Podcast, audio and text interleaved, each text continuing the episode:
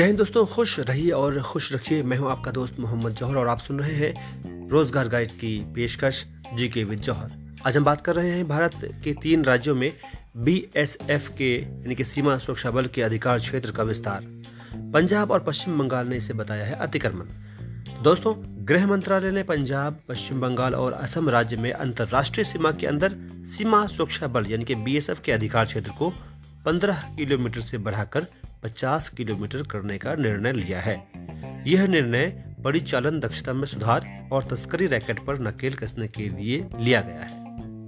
गृह मंत्रालय ने 11 अक्टूबर 2021 को जारी एक गजट अधिसूचना में यह कहा है कि वह उन राज्यों में अपनी शक्तियों का प्रयोग करने के लिए बीएसएफ के अधिकार क्षेत्र पर वर्ष 2014 की अधिसूचना में संशोधन कर रहा है। जहाँ यह अंतर्राष्ट्रीय सीमा की रक्षा करता है। बीएसएफ का अधिकार क्षेत्र अब पंजाब, असम और पश्चिम बंगाल में 35 किलोमीटर तक बढ़ा दिया गया है और गुजरात में यह क्षेत्र 30 किलोमीटर कम कर दिया गया है। गृह मंत्रालय ने यह भी कहा है कि बीएसएफ के नए अधिकार क्षेत्र में मणिपुर, त्रिपुरा, मिजोरम, मेघालय, नागालैंड जम्मू कश्मीर और लद्दाख जैसे केंद्र शासित प्रदेशों का पूरा क्षेत्र शामिल है।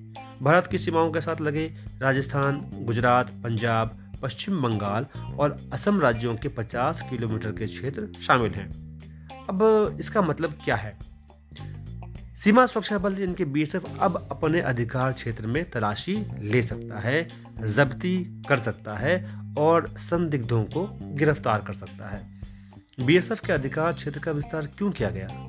सीमा सुरक्षा बल के सुझावों के बाद सीमा सुरक्षा बल अधिनियम उन्नीस सौ अड़सठ के तहत बीएसएफ के अधिकार क्षेत्र में बदलाव किए गए हैं। इस कदम के पीछे मुख्य उद्देश्य इन राज्यों में बीएसएफ के संचालन क्षेत्राधिकार को एक समान रखना है।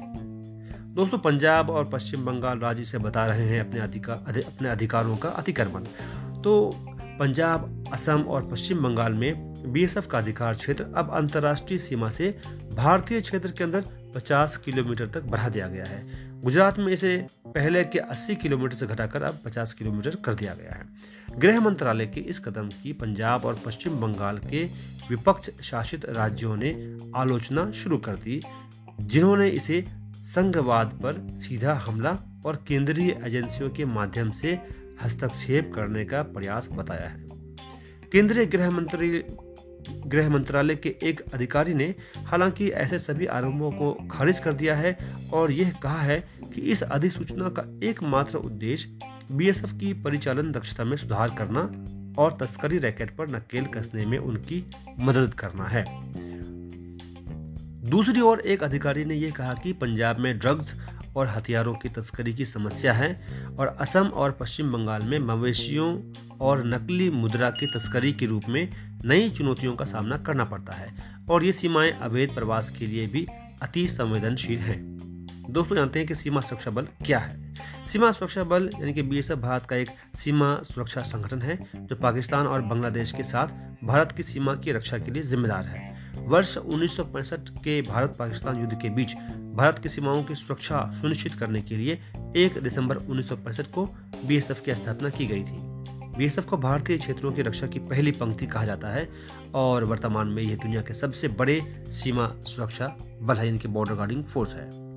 दोस्तों, अगर आप ये पॉडकास्ट हमारा सुन रहे हैं स्पॉटिफाई पे गूगल पॉडकास्ट पे या किसी और चैनल पे तो ज़रूर वहाँ हमें फॉलो करें ताकि हमारी नए और ज्ञानजनक बातें आप तक पहुँचे और आप अपने कंपटीशन में सबसे आगे रहें। जय हिंद, जय भारत।